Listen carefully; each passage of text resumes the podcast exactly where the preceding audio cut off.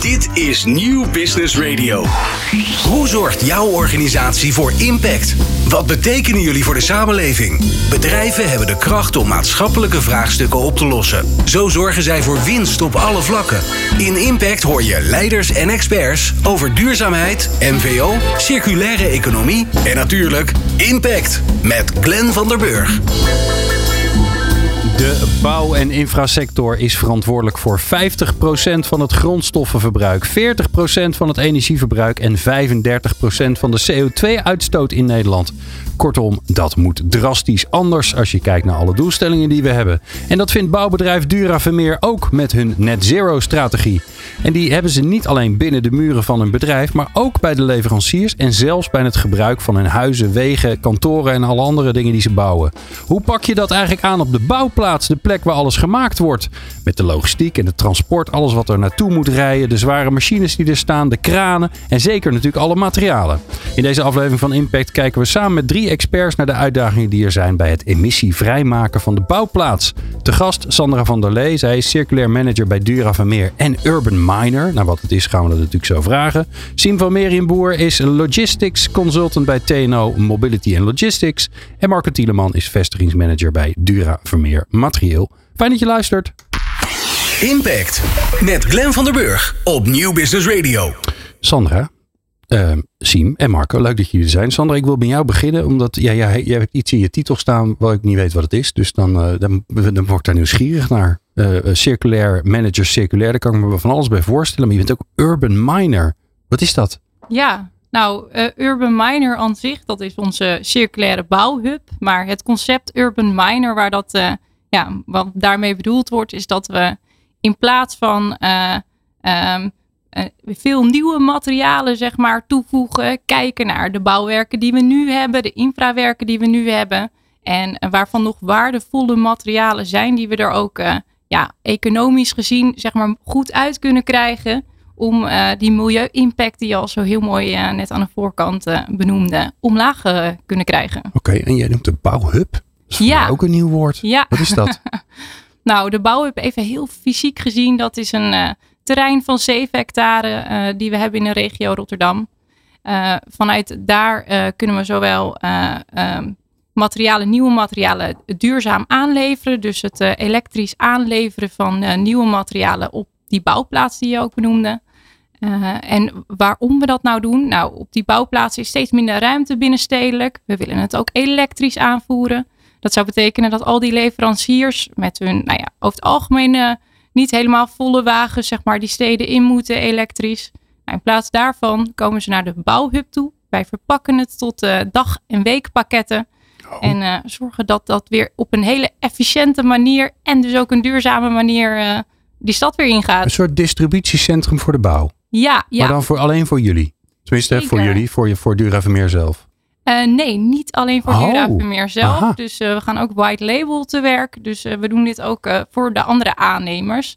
Net zo goed als dat Dura Vermeer ook in de regio Utrecht bijvoorbeeld de Volker Wessel Hub gebruikt. Oké. Okay. Oh, dus ja, er zijn andere bedrijven andere die hebben, ook, die hebben een hub en je gaat niet allemaal een hub bouwen. Dat hebben jullie soort van afgesproken met elkaar. Nou, dat hebben we nog niet helemaal afgesproken, maar dat gebeurt nu wel. Ja. Wat slim. Ja, ook weer heel duurzaam eigenlijk, hè? Zeker. Ja, ja als iedereen is, zeven hectare gaat innemen. Ja, duurzaam ja. samenwerken is toch ook echt wel een andere manier van samenwerken met elkaar. Maar is ook een hele andere manier van werken, kan ik me voorstellen. Dan wat jullie gewend waren. Zeker. Ja, want je ziet dus... uh, al die BMX uh, grote betonmolenwagens, die zie je toch altijd gezellig naar die bouwplaatsen rijden. Maar dat, dat hoeft dus blijkbaar dan niet meer. Nou, die misschien nog wel. Ja, die, die, dat is misschien de uitzondering inderdaad. Um, ja, het is zeker een nieuwe manier van werken. Um, uh, maar levert nu echt al, we zien uh, in de projecten die we nu hebben, dat het ook echt wel zijn voordeel uh, op, oplevert. Bijvoorbeeld een mooi project in het centrum van Rotterdam van 21 bouwlagen, wat we in 30 weken tijd kunnen bouwen. Nou, normaal is dat echt vele malen langer. Ja, maar hoe lang normaal ben je? Twee keer zo lang? Nou, misschien wel langer, toch? Ja, zeker twee keer zo lang. Ja. Wauw. En dat komt allemaal omdat je op een slimmere manier bent gaan werken met die bouwhub. Ja, dus je moet je voorstellen dat uh, de materialen uh, die naar die bouwplaats toe gaan, ook op dat moment nodig zijn op die bouwplaats. Just in time heb ik Just vroeger in geleerd. time ja. delivery heet dat inderdaad.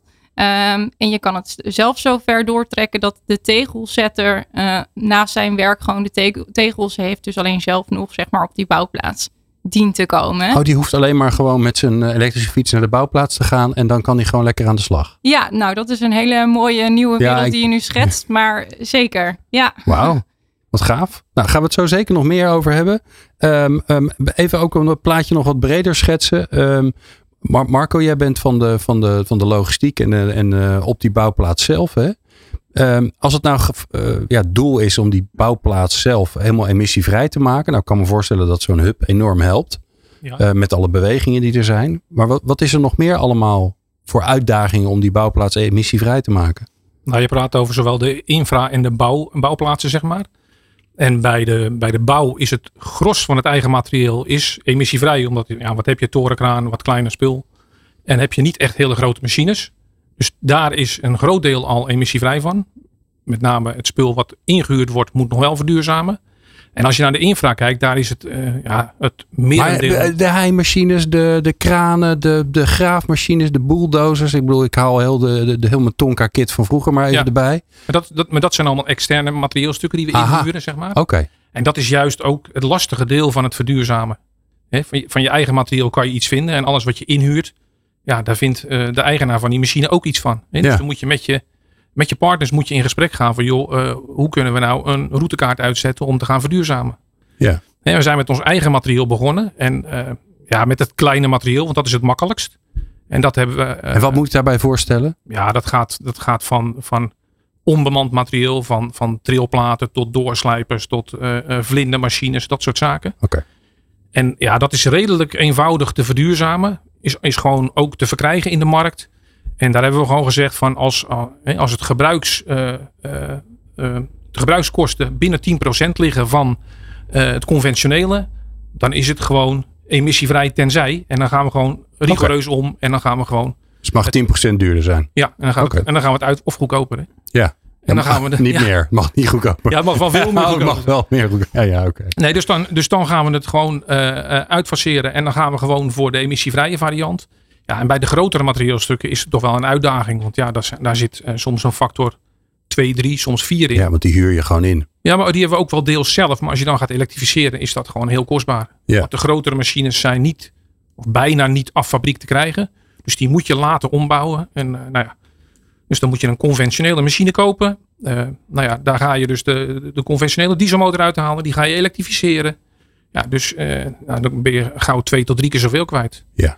En daar zijn we nu een heel traject mee, mee, mee gestart. En, en uh, gelukkig hebben we heel veel emissievrije projecten waar, we ook, waar de vraag ook is. Maar ja, je wil natuurlijk ook beleidsmatig wil je gewoon je, je, gewoon je materieelpakket ja. structureel gaan verduurzamen. Dat het gewoon eigenlijk de norm wordt. Ja. ja. Wat ik me ook kan voorstellen is dat het nogal wat eisen stelt. Want het is leuk dat je al die uh, machines en zware machines, uh, dat die allemaal geëlektrificeerd worden. Maar die, je moet die elektra ergens vandaan halen, toch? Ja, zeker. En dat is, en dat is juist het, het, het probleem. Hè. Er zijn steeds meer uh, emissievrije machines nodig. Die, ja, ja, zeg maar dat 95% elektrisch is. Je hebt een beetje waterstof, maar ja. het gros is elektrisch.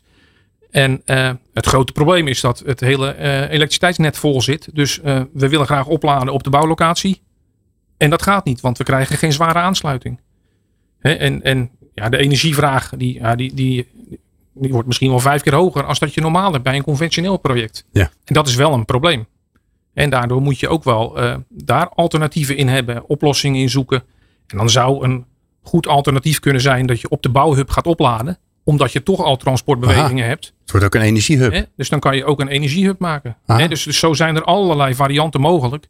Maar de, de, ja, de energievoorziening op de bouwplaats, dat is toch wel het, het grote struikelblok in dit, uh, in, in, dit hele verhaal. Ja. Siem, jij kijkt natuurlijk uh, nog veel breder dan alleen Dure Vermeer. Want je werkt bij TNO. Dus jullie, uh, jullie staan met één been in de wetenschap en één been staan jullie in, de, in de praktijk. Dat vind ik altijd mooi aan jullie organisatie. um, als jij nou naar dat, dat, dat, die doelstelling kijkt van het emissievrijmaken van die bouwplaats. Wat zie jij dan aan, aan grote uitdagingen? Ja, daar, daarin zie je dat uh, uh, Nederlands beleid is natuurlijk proberen daar ook op weg naar een, een schone en emissieloze bouwplaats uh, te realiseren en, daar, en daarop te sturen. En dan zie je eigenlijk dat ze, ehm, ze moeten ja, eigenlijk ambitieus daarin zijn. En heel ambitieus daar een, een pad naartoe uitstippelen. De, de routekaart noemen ze dat dan. Maar aan de andere kant moet de markt wel kunnen volgen. En, hè, dus je, je, je kan het wel heel ambitieus zetten en, en niemand kan eraan voldoen. Ja, dan bereik je ook je doel niet. Dus zo, uh, dat is het, uh, het, pad waar ze mee bezig zijn. En dat, dat heet dan op weg naar uh, schone en emissieloze bouwplaats. Van het ministerie van INW is daarmee bezig.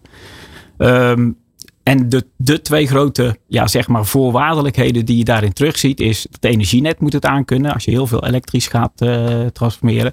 Dus dat is één. En de tweede is de, de original equipment manufacturers, zeg maar de producenten van de bouwmachines en, en de bouwvoertuigen die je nodig hebt, moeten ook in staat zijn om die ook elektrisch te produceren. En uh, bij de voertuigen zie je al dat langzaam nu de zware vrachtwagens ook uh, uit de fabriek geproduceerd worden. Volvo is daar uh, ja. onder andere mee bezig.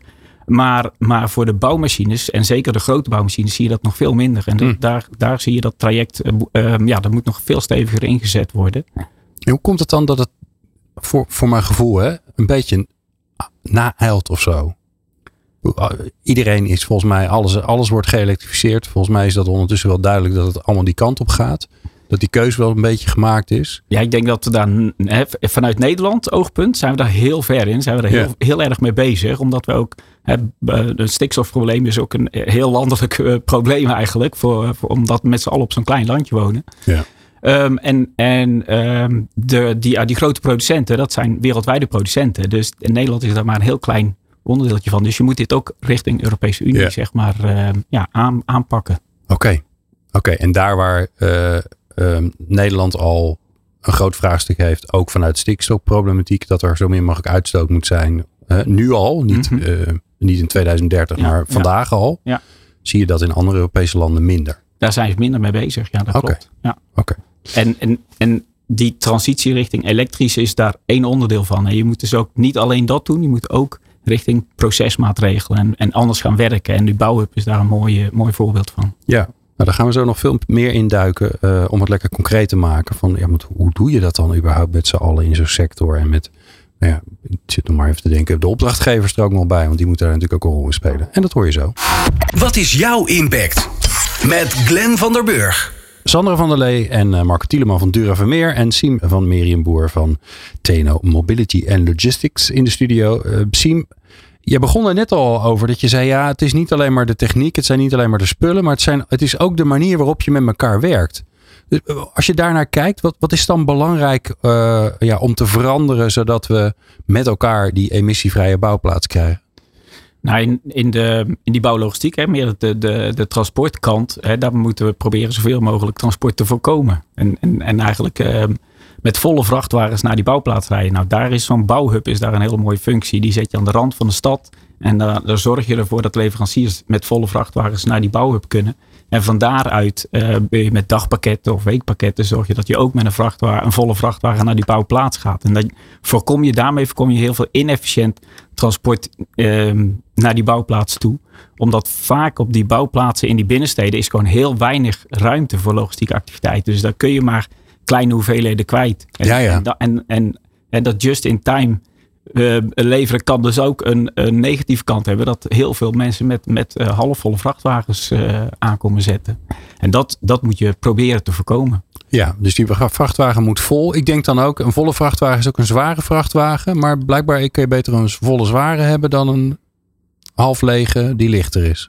Nou ja, in, in sommige gevallen wel. En dat zijn dan spannende rekensommetjes waar dat omslagpunt ligt en waar Ja. je dat het beste kan doen. Oké. Maar in hè, bijvoorbeeld Amsterdam, daar speelt natuurlijk ook hè, de, de bruggen en kades. En, en, en die, die straatjes, die, die, die zijn dan het eh, verslechteren. Dus daar wil je niet met hele zware vrachtwagens door de stad. Ja, ja. Dus dan moet je daar weer rekening mee houden. Ja, maar het grappige is dan wel dat in het geval van, eh, ik noem maar, ik zeg maar even Sandra, het is Sandra's Hub, eh, dat, ehm, dat dat een heel slim idee is, omdat je dan veel meer in kan spelen op de, op de situatie ter plekke waar er gebouwd wordt. Ja. En de ene moment moet je die vrachtwagen zo vol mogelijk proppen en zo zwaar mogelijk beladen, en het andere moment dus niet. Ja, ja nou ja, wel, wel zo vol mogelijk. Dat Ja, je- ja. je, je probeert Maar hij moet ook niet dwars door die kade heen zakken, dat is ook weer zo wat. Ja, precies. Ja. Ja. Aan de andere kant, dan hebben ze weer wat te bouwen. Dat is, eh, ja. Ehm, Oké, maar is dat hem dan? Of moet er ook echt anders gewerkt worden? Nee, er, er, zijn veel verschillende en, eh, ja, nieuwe manieren van werken die, die, nu, eh, die je nu ziet en, en die steeds meer in terecht komen. Één is ehm, eh, industrialisatie. Dus dat je veel meer al kant-en-klaar ehm, eh, deelproducten in de fabriek gaat maken. En die je dan in één keer naar de bouwplaats brengt. Vroeger noemden we dat prefab volgens mij, toch? Dat, zo heet dat inderdaad. eh, Prefab. En dan heb Ja. je 2D-modules, muur aan. hele gevels inderdaad. Maar Ja. je hebt ook tegenwoordig 3D-modules. Dat je een hele badkamer kant naar de Oh, bouwplaats brengt. Nou, dat, Die daar, hebben wij ook. daar is Sandra Ja. ook druk Oh, ja? bezig. Dus, eh, ja. Ja, die zijn ook bij onze bouwhub inderdaad aanwezig. En je, ja, je kan je voorstellen dat dan die tegelzetter eigenlijk helemaal die stad niet meer in hoeft. die heeft gewoon in de, in de ja, ik noem maar even de fabriek, Ja. de bouw, de bouw, ja. Hoe, Exact. hoe noemen jullie het? Eh, nou, in- dat wordt ergens anders dus in een fabriek inderdaad gemaakt. En de hub, zeg maar, eh, levert het uit aan het project. Ja. Ehm, ja, dus dat betekent inderdaad die loodgieter, eh, die tegelzetter, die hoeft niet eh, met zijn autootje weer die stad in. Eh, dat wordt ook buiten, zeg maar, de stadskern in elkaar gezet. En eh, nou, dan zorgen we inderdaad dat hij op het moment dat hij, zeg maar, nodig is in die bouw. Dus ja, we hebben een project in, in Rotterdam. er wordt afge, aangevoerd, zeg maar, in de middag bij ons, einde van de dag, badkamer ingehezen. Volgende ochtend komt het prefab dak er meteen op. Nou, dan creëer je ook eh, en die efficiëntie, die snelheid. En dus ook echt heel veel minder verkeer die stad in. Je bent ook minder lang daar bezig, zo te horen. Je bent gewoon, je hebt minder, misschien ben je bij elkaar nog wel meer tijd, of meer tijd, evenveel tijd kwijt, omdat je natuurlijk in de fabriek moet je ook dingen maken. Maar op dat, qua verstoring van de stad, ben je gewoon veel sneller klaar. Ja, ja, we merken wel dat het echt een eh, nieuwe manier van werken is. Dus dat eh, de uitvoerder op het werk daar echt nog wel eventjes aan moet wennen. Eh Tweeënhalf jaar geleden dat we hiermee gestart waren, keken ze me echt aan van... Hoezo gaan we dit doen? Ja. En nu voelen ze echt zeg maar ook dat verschil. Nou, en eh, het is, eh, dat zijn wel echt de kenners bij ons eh, binnen het bedrijf. Als je die meekrijgt, dan, eh, ehm, ja, dan Ja. heb je een goed product, zeg maar. Ja, Simon, dat, dat kan ik me ook voorstellen. Dat, dat voor de bouw als hele sector vraagt het natuurlijk ook hele andere manieren van werken. Nieuwe vaardigheden van mensen. ehm, eh, nieuwe, nieuwe kwaliteiten. Hè? Als, als logistiek en alles precies op het juiste moment aanleveren belangrijk wordt. Heb je misschien ook ja, daar toch weer nog meer kennis van nodig. Ja, zeker. Ja, en, en, en nou ja, dat begint bij de opleiding eigenlijk. Hè. Dat, dat Ja. merk je ook heel erg. En ehm, eh, in de bouw is, is traditioneel zijn ze heel erg gefocust op dat bouwproces en, en alle bouwactiviteiten en veel minder op het logistieke proces. En je ziet nu steeds meer dat bij een bouw heb je een bouwuitvoerder, maar er is ook een, een logistieke uitvoerder op die bouwplaatsen, voor grote bouwplaatsen. En die heeft zijn focus juist op dat logistieke proces. Ja. En dat is echt nodig, wil je dat goed op elkaar kunnen laten aansluiten. Ja. Marco, merk je dat ook? Want het is jouw vak. Dat, dat, dat, dat, daar, dat, ja, dat er A, heel veel ontwikkelingen zijn, maar dat het ook steeds belangrijker begint te worden. Jazeker. Ehm ja, wij zijn zelf ook heel met logistiek bezig, met, eh, met elektrische vrachtwagens. eh, want ja, je moet toch eh, bij ons, van ons, depot, zeg maar, eh, just in time ook de stad in met kleinere eigen materieel en dat soort zaken. Dus ja, ook wij willen daarop inspelen. Ja. En ook wij moeten bij het inrichten van de bouwplaats, moeten wij ook daaraan mee gaan werken. Ja. Want wij komen als eerste vaak bij een bouwplaats, hè, gaan een schottenkeet plaatsen, al dat soort zaken. Een schottenkeet. Ja, of eh, waar, dus, waar dus de hele uitvoering in zit. Ja. En eh, ja, die moeten eh, nu nog niet, maar te zijn de tijd moeten die ook eh, emissievrij geplaatst en gebouwd worden. Dus wij moeten daar de komende jaren ook stappen in gaan maken.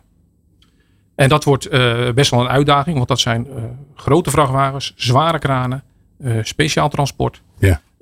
Dus daar staat wel, staat, gaat wel onze focus naar uit de komende tijd. Hey, en wat is nou voor jou een beetje een hoofdpijndossier? Dat je denkt, oh, dat, eh, dat, laat, dat laten we nog maar even liggen. Want dat, daar hebben we eigenlijk gewoon nog geen oplossing voor. Dat is gewoon echt ingewikkeld.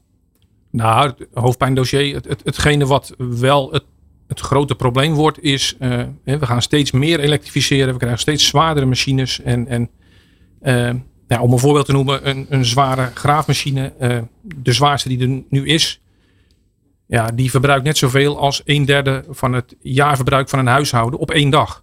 Oké. En, en, eh, en dus dat zijn serieuze aansluitingen die je nodig hebt om dat op te laden. En als je dan ziet dat het hele net dichtslipt, ja, ga je op een gegeven moment ga je, eh, vastlopen. En eh, daardoor ga je meer kosten moeten maken, puur alleen voor het opladen van die machine. En dat is wel een groot probleem. En daar wil je eigenlijk dat de, dat de netbeheerders, eh, maar ook andere partijen zoals ProRail, eh, GVB, eh, die natuurlijk ook heel veel capaciteit hebben qua stroom, eh, dat die daar ook in mee gaan bewegen. Hm. En verwacht je dan niet dat, daar, dat, dat juist voor dat soort machines waterstof wel een alternatief wordt? Want als je zoveel stroom nodig hebt, dan duurt het dus ook heel lang voordat die machines weer opgeladen zijn. Ehm, zie, je, zie je daar niet een beweging dat dat, dat, dat ook een, een oplossing dreigt te worden?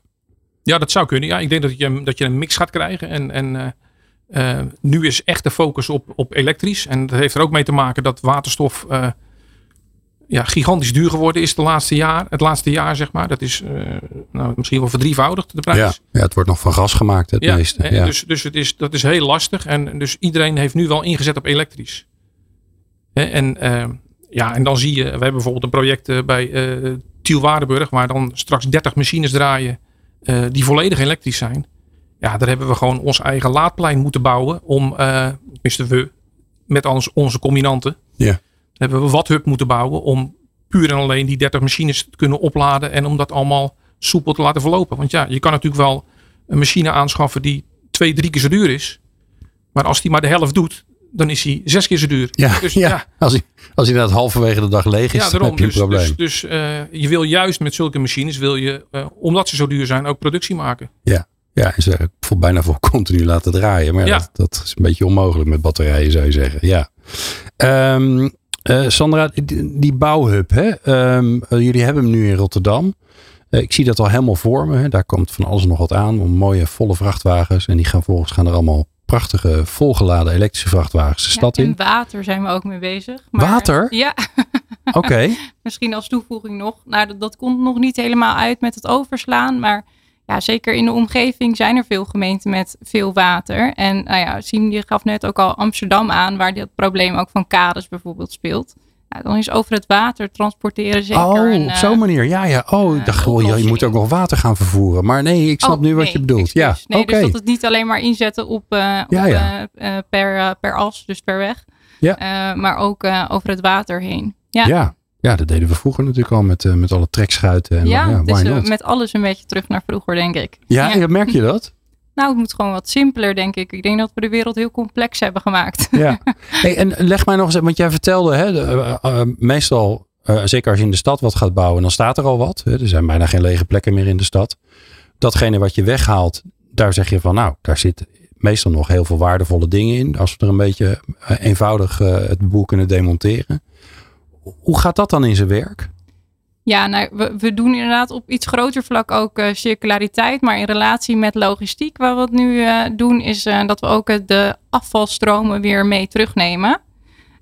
dus bijvoorbeeld voor een renovatieproject waar we nu in Den Haag mee bezig zijn. Nou, daar komen heel veel kozijnen uit vrij. Um, die wil je eigenlijk gewoon, die nog in goede staat zijn, die wil je eigenlijk hergebruiken. Nou, in Nederland voldoet dat niet helemaal meer zeg maar, aan de, de eisen. Dus we zijn nu aan het kijken met uh, Stichting Hulpgoederen Turkije of we die daar dan kunnen hergebruiken. Oké. Okay.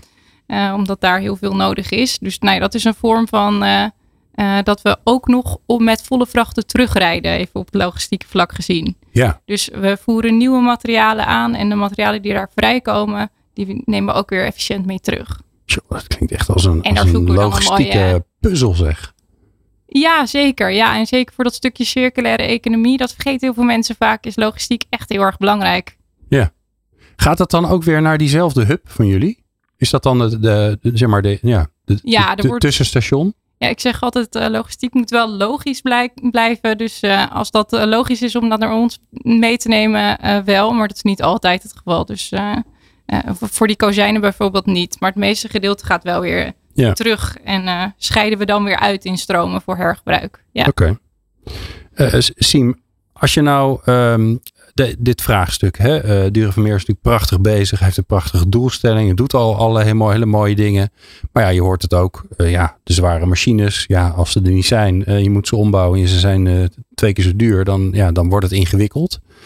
Um, welke rol ligt er voor de overheid uh, en misschien zelfs wel voor de Europese overheid om, uh, om ervoor te zorgen dat we, dat we hier ja, een soort mooi speelveld krijgen waarbij iedereen de gelijke kansen heeft? Ja, nou ja, dat is inderdaad vooral door de juiste wet en regelgeving te, te, te formuleren en, en weg te zetten. Mm-hmm. En wat ik net al aangaf, hè, waarbij je dus heel ambitieus bent, maar niet te ambitieus dat de markt wel kan volgen. En aan de andere kant zorgen dat, dat uh, de, ja, de producenten van die, uh, die elektrische machines en, en voertuigen dus ook een versnelling gaan doorvoeren richting het, het uh, elektrisch transport en op, of, of op waterstof gedreven ja. transport. Maar weet je, en, weet je of dat al gebeurt? Zijn er al dingen in voorbereiding? Want vaak heeft dat natuurlijk jaren ja, ja, nodig. Ja, ja, nee, met, met op weg naar schoon en missieloos bouwen. Daar is zeg maar vanuit de overheid wordt daar samen met het ministerie van INW, van BZK, EZK, wordt daar echt beleid uitgestippeld. En eh, om te kijken van hoe zetten we nou dat transitiepad richting 2030, dat we dan een schoon en emissieloos bouwplaats hebben. En hoe zorgen we ervoor dat we stapsgewijs en geleidelijk die uitvraag doen. Ja. En dat is dan deels hè, voor de publieke opdrachtgevers. Hè, kun je dat in, in, uh, in, in de aanbesteding meenemen. Ja. En, maar voor de, hè, de, de, meer de privaatopdrachtgevers, dus de, de, in de woningbouw en utiliteitsbouw zit je veel meer met privaatopdrachtgevers, de woningbouwcorporaties en dergelijke. Mm. Daar wordt het een stuk lastiger hè, als het gaat om, uh, om dat stukje. Je zou zeggen, hè, de overheid heeft ook tegen die woningcorporaties gezegd van jullie hebben heel veel, uh, jullie hebben heel veel vermogen, dat willen wij graag even van ja, jullie terug en hebben. Daarvoor, daar wordt dan, dan kunnen ze hier toch ook wel een beetje sturen. Ja, daar wordt dan gewerkt met een, met door een, een convenant te laten tekenen met al die partijen, zodat we okay. inderdaad het gezamenlijk daar, daaraan werken en gezamenlijk ja. de, de krachten bundelen om dat voor elkaar te krijgen. Ja. Ja, Sandra, dat vind ik wel een mooie. En dat is een beetje wat ik altijd hoor als we het over duurzaamheid hebben. Dan gaat het altijd. Hè, we, wij als organisatie kunnen veel doen. Maar wij zijn onderdeel van een groter geheel. En eigenlijk kunnen we pas echt dingen voor elkaar krijgen. als we dingen samen doen. Want dat is natuurlijk het interessante ook van jullie net zero strategieën. Dat, dat gaat niet alleen maar over wat jullie zelf doen. Dat gaat ook over de partijen die jullie inhuren. Dat gaat over de materialen die jullie gebruiken. En het gaat zelfs over het gebruik uiteindelijk. Hoe, hoe, werkt dat in zo'n in zo'n um, in zo'n hub die jullie dan maken?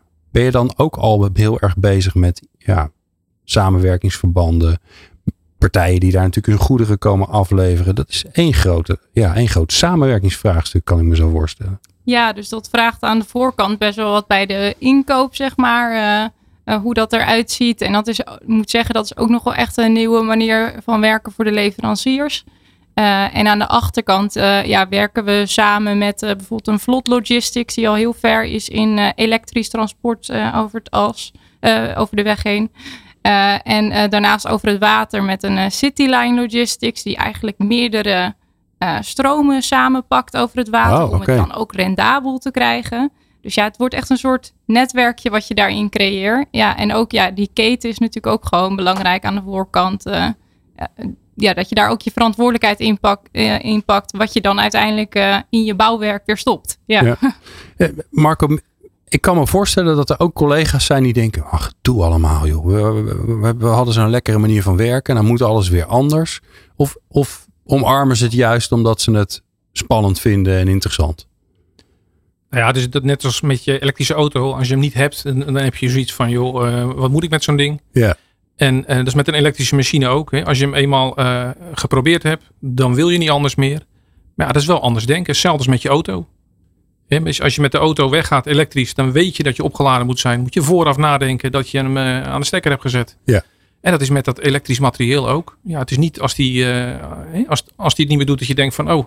en, ja, beetje peuter in en klaar. Dat ja. gaat niet meer. En het, nee. is, is een heel andere manier van, van werken, van denken. En je ziet, in het begin was men heel, een beetje argwanend. En nu zie je echt dat, uh, dat mensen het wel uh, mooi vinden. Het, ma het, maakt geen herrie. Het is, uh, je hoeft het niet aan te slingeren. Het gaat allemaal, het gaat allemaal vanzelf. Hè? Dus wat dat er gaat, is het ook een voordeel voor de mensen. Ja.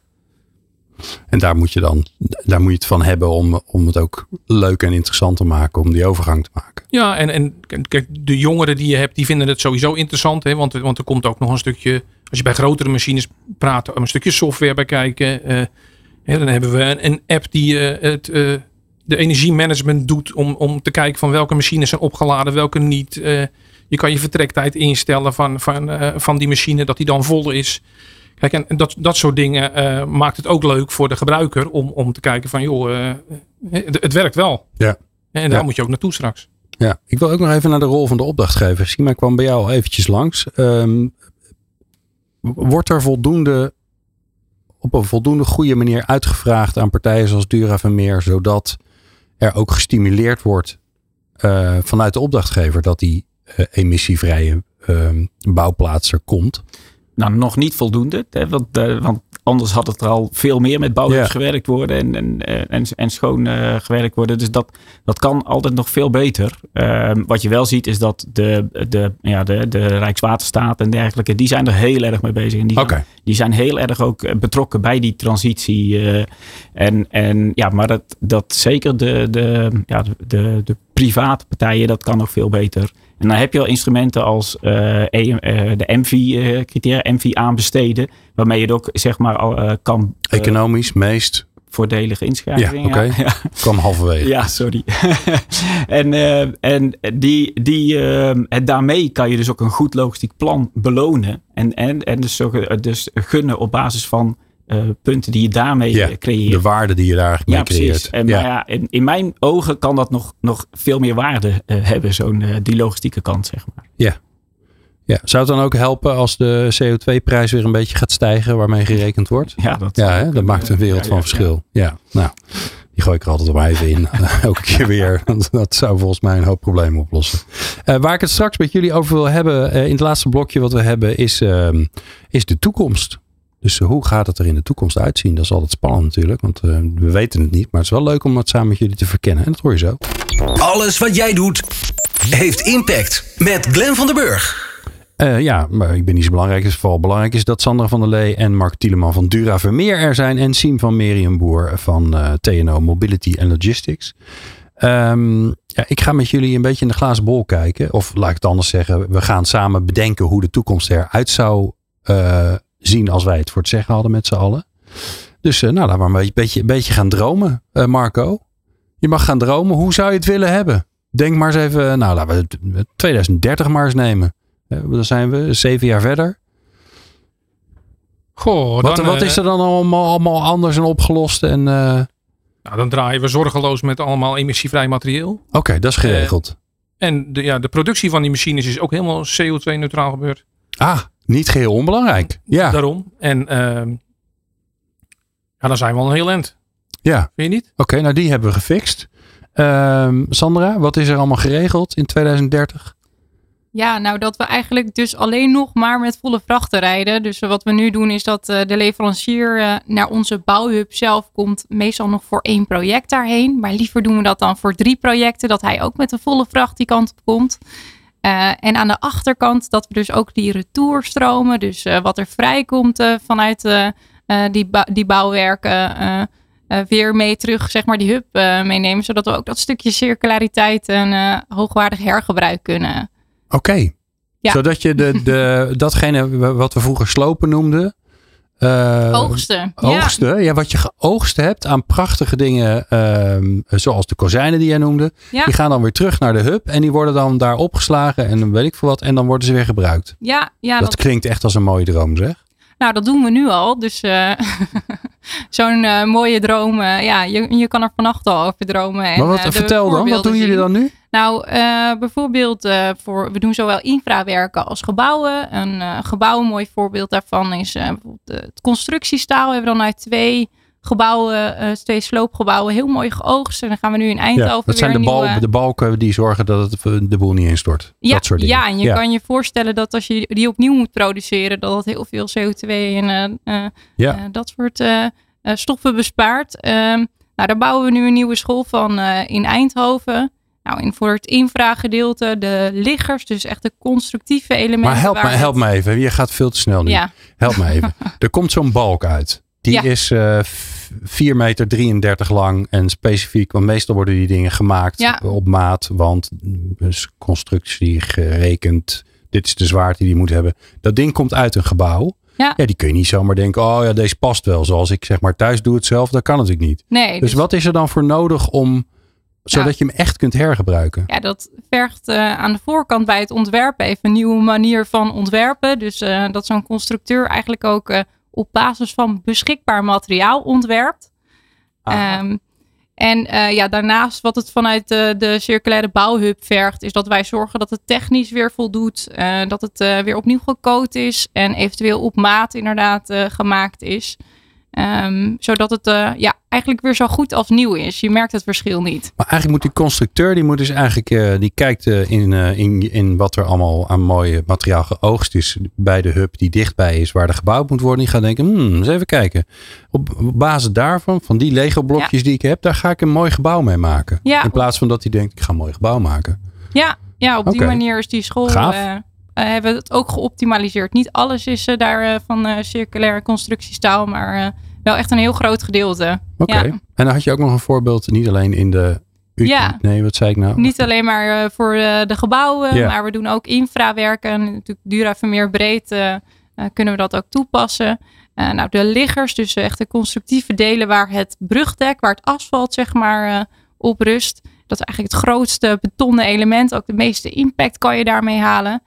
Die halen we er netjes uit. Hebben we voor een project heel mooi gedaan. En eh, begin dit jaar, eh Hoog Burel heet dat project, eh, hebben we weer een nieuw circulair viaduct gebouwd van geoogste liggers. Oké, Ja. want die liggers die gaan veel langer mee dan dat het viaduct eigenlijk mee- zelf meegaat. ja, zeker. We bouwen dus zo'n viaduct voor 100 jaar. Dat is ook vereist vanuit Rijkswaterstaat. Alleen over het algemeen gaat hij naar 20, 30 jaar wel weer eh, weg. En nou ja, met eh, de samenwerking met bijvoorbeeld een Royal als Koning kunnen we aantonen dat ze ook gewoon weer 100 jaar meegaan. Want beton hard over het algemeen alleen maar verder uit. Dus ze zijn, eh, ik zeg wel eens, ze zijn sterker en beter dan, dan de nieuwe. Ja, oh, zelfs. Ja, ja, ja. Ja, dat zien we wel bij de Romeinen. hè? Ja, mooi is dat. Eh, Siem, wat zie jij gebeuren? We gaan, eh, we gaan naar 2030. eh, de- wat droom jij eens? eh, Wat, wat zou handig zijn voor de bouwsector? Nou, eh, die, die, het modulair ontwerpen en bouwen. Waardoor je dan over een jaar, als de, de, de gebouwen die aan het einde van hun levenscyclus zitten en die wel modulair gebouwd zijn, dat we die ook veel makkelijker uit elkaar kunnen halen en het materiaal dat erin zit veel makkelijker kan hergebruiken. Dus Ja. dat is wel een, een, een wens. Ehm, daarnaast het ehm, nou, transport over water, zeg maar juist die, die transportstromen vanaf die producent en leveranciers die van oudsher vaak aan het water liggen, omdat ze hun grondstoffen aangevoerd krijgen over het water. Die zijn nu heel erg gewend om over de weg te vervoeren, maar dat dat ook weer naar het water teruggaat. En dat je daar dus met grotere hoeveelheden richting de bebouwde kom gaat en daar, Hm. en daar een, ehm, eh, ja, een, een hub, een, een overslagpunt nodig hebt. Dat is, dat is wel zo. Ja, dat die, transport, die, die vaartuigen moeten ook ehm, eh, zeg maar zero emissie zijn. Hè? Want dat is ook wel ja, ja, die moeten niet op stookolie varen. ja, dat is onhandig. Ja. Nee, dan zijn, we, dan zijn we het probleem een beetje aan het vergroten in plaats van verkleinen. Nee, maar het interessante is natuurlijk wel die. Eh, want ik zie dat, eh, ik woon in Wageningen, daar hebben we ook zo'n hele grote overslag van, eh, van beton. Of hadden we volgens mij, volgens mij is die net weg.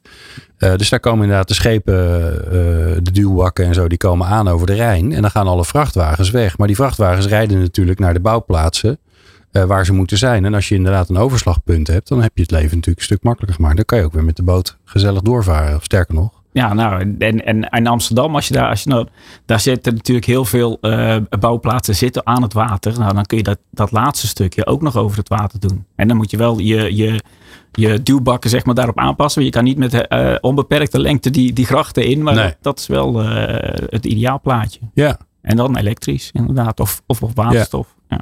Jullie hebben het ook even gehad over, eh, ja, over de, zeg maar, minder bouwen op de bouwplaats, maar meer een assembleer, assembleerplaats krijgen. Hè? Dus dat je eigenlijk al veel meer bouwt in, eh, in een fabrieksomgeving. Ehm, is dat ook iets wat jullie zien dat dat veel meer gaat gebeuren?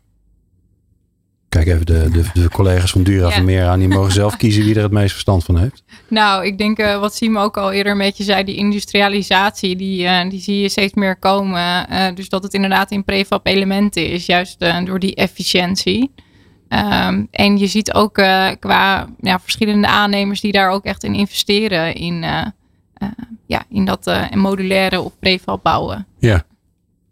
Ik zie, me dan, ik zie dan zo'n zo'n badkamer voor me. Er zit natuurlijk weer heel veel lucht in. Hoe ga je dat dan oplossen? Ja, dat, ja, dat is dan even de afweging inderdaad. Of dat opweegt tegen al die transportjes die je anders nodig zou hebben. Ja. Ehm, Eh, maar nu zien we dat we en sneller bouwen en dat het ook uh, tot minder uh, leidt. Dus ja, dat verschilt denk ik een beetje per element en hoe dat eruit ziet of dat dan echt uit moet komen, ja. uitkomt. Maar Misschien daar hebben jullie daar TNO's voor. Ja, die wou ik zeggen. ik ging al draaien naar de, naar de rekenmeesters. Ja, ja, de, ja. Nou, de, dus dat, dat, hangt er een beetje om. Hè. Soms is dat, valt dat in het voordeel uit, soms niet. Dus dat, die rekensommetjes die zijn nog niet helemaal in alle situaties hetzelfde. Maar wat wel een groot voordeel is van dat industrieel bouwen, is dat je veel minder bouwpersoneel op de bouwplaats nodig hebt. En bouwpersoneel zijn toch de meeste transportbewegingen uh, op een bouwplaats. Dus als je dat weet te verplaatsen naar een fabrieksomgeving, hm. heb je op dat vlak ook veel minder uh, transport nodig. Aha. Dus het verplaatsen van alle busjes en, en, en uh, Volkswagen Caddies en zo, die allemaal naar de bouwplaats gaan, daar ben je dan ja. vanaf. Ja, nou ja, vanaf. Die zal er nooit helemaal minder. vanaf zijn, maar nee, een, stuk, een minder. stuk minder. Ja, ja. ja, zeker. Maar is dat zoveel, heeft dat zoveel impact dan? Ja, nou ja, de, de, de, de bouw. Uh, het aantal transportbewegingen van bouwpersoneel, uh, dat is nou ja, uh, 70% of ta, misschien wel 80% van de uh, totale transportbewegingen. Dus dat zijn echt heel veel. Oh, wauw. Als je ja. ook kijkt. Als je er ook wordt kijkt weinig naar, gecarpooled volgens mij.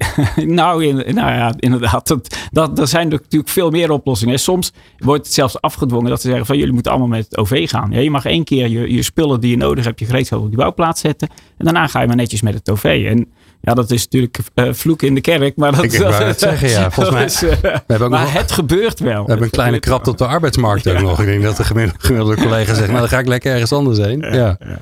Alright. Um, um, ja, misschien even een handige laatste, laatste rondje voordat we afsluiten. Kort rondje. Um, wat, wat moet er buiten de invloedssfeer van jullie zelf gebeuren? Dus wat, waar hoop je op waarbij uh, de overheid of de branche zou kunnen helpen?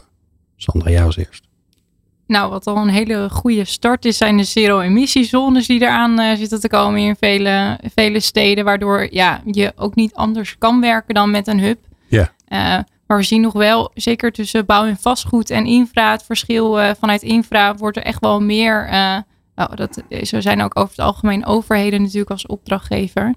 Uh, meer gestuurd op, uh, op het duurzaam inzetten, elektrisch inzetten. Mm-hmm. En dat is bij bouw en vastgoed iets lastiger. Dus ik verwacht wel dat daar iets meer nodig is, ook vanuit overheden. Vrij complex, maar uh, dat dat nodig is, ja. Ja, even bouwbesluiten aanpassen, ja. dat soort dingen. Ja, ja maakt ook heel veel dingen ingewikkeld. Maar ja. ja. Marco, waar kunnen ze helpen? Nou, ik denk dat de, overheid, de overheden uh, met name kunnen helpen bij het energietransitie. Uh, uh, en, en, netbeheerders stimuleren, GVB, ProRail, allemaal bij elkaar voegen. En ja, daar een beetje de regisseur in zijn. En je ziet het in Amsterdam wel gebeuren. In Amsterdam is, is nou, SOC 2.0 aan de gang. dat is onderhoud door 14 aannemers, wat emissievrij moet gebeuren. De, de, de gemeente is daar ja, de kartrekker. Ja. En die zorgt dat alle partijen bij elkaar komen en dat er ook niet alleen elektrisch materieel is, maar dat er ook opgeladen kan worden. En eigenlijk wil je dat dat, dat structureel gebeurt, want daar zit wel de sleutel. Ja. Als we kunnen zorgen dat het, uh, dat het net meer open komt en dat we gaan kijken van wat er werkelijk beschikbaar is in plaats van wat uh, mensen in hun contract hebben staan, mm-hmm. dan denk ik dat er veel meer energie uh, beschikbaar is dan dat we denken. En die moeten we dan zo ideaal mogelijk benutten. Oftewel grote opslaglocaties waar in een stad waar stroom wordt opgeslagen, zodat je daar uh, uit kan putten. Ja, mooi. Simia mag afsluiten. Nou, ik, uh, ja, ik, ik, ik zit natuurlijk bij een onderzoeksorganisatie en wij hebben goede, betrouwbare data nodig om ons onderzoek goed te kunnen doen. En daar Aha. kan ook nog wel een wereld gewonnen worden in de bouw. En daar kan de overheid ook aan bijdragen door het, zeg maar, bij, bij, de, bij de aanbesteding, uh, vergunningverlening ook te sturen op dat, dat er goed uh, aan dataregistratie en monitoring wordt gedaan. Dat je weet hoeveel uh, draaiuren zo'n zo'n zware machine dan daadwerkelijk heeft gemaakt op de bouwplaats. En dat je weet hoeveel vrachtwagens er daadwerkelijk hebben gelost. Uh, de bouwplaats. Dat is ook een hele ja. Uh, ja, een belangrijk aspect in deze hele transitie. Mooi, want daar kunnen we dan weer van leren. Precies. Ja, want dat moeten we de hele tijd doen. Steeds weer dingen uitproberen en steeds weer leren. Nou, ik vond uh, uh, prachtige voorbeelden al gehoord van jullie. Dus dank jullie wel, Sander van der Lee en Marco Tieleman van Dura Vermeer. En Sien van Merienboer van uh, TNO Mobility and Logistics. En jij natuurlijk dankjewel voor het luisteren naar deze aflevering van Impact. Meer afleveringen van Impact vind je op impact.radio.